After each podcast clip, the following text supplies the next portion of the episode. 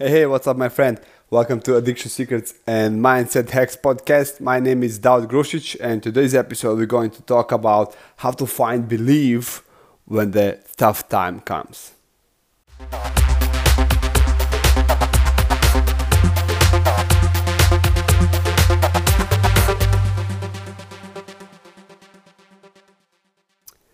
Today we are getting some sun and weather it's better.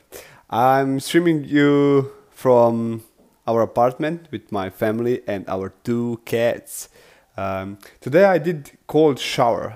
I'm doing it now every almost every day, and it's awesome how my body is getting stronger just because of uh, uh, that that little change. I remember first time I did cold shower. I didn't. I did it just for few seconds and never before in my life I even think about giving myself cold shower or cold bath. And when I started, I didn't know if I'm going to make it happen. I didn't know what will happen. I was I was not quite sure about this exercise. So first thing I did is I find some information how to do a cold shower shower. And then I start with part I called creating experience and belief. So I visualize myself how I am in shower and water get cold and I'm feeling great and how I really enjoy water and how I'm smiling and knowing that everything is great uh, and even enjoying more that experience. This is how I make the belief that I can go in a cold water because I create that experience even before it exists. I did visualization before I get into shower and what happened is that when I create that belief in my mind, I do it. I just go into into bath and open water, make it cold, and I just did did a cold shower. I didn't think about anything. It just I, I just did it because you have to know that in life everything happens twice. Twice. Remember that because first time it happens in our mind and then in reality.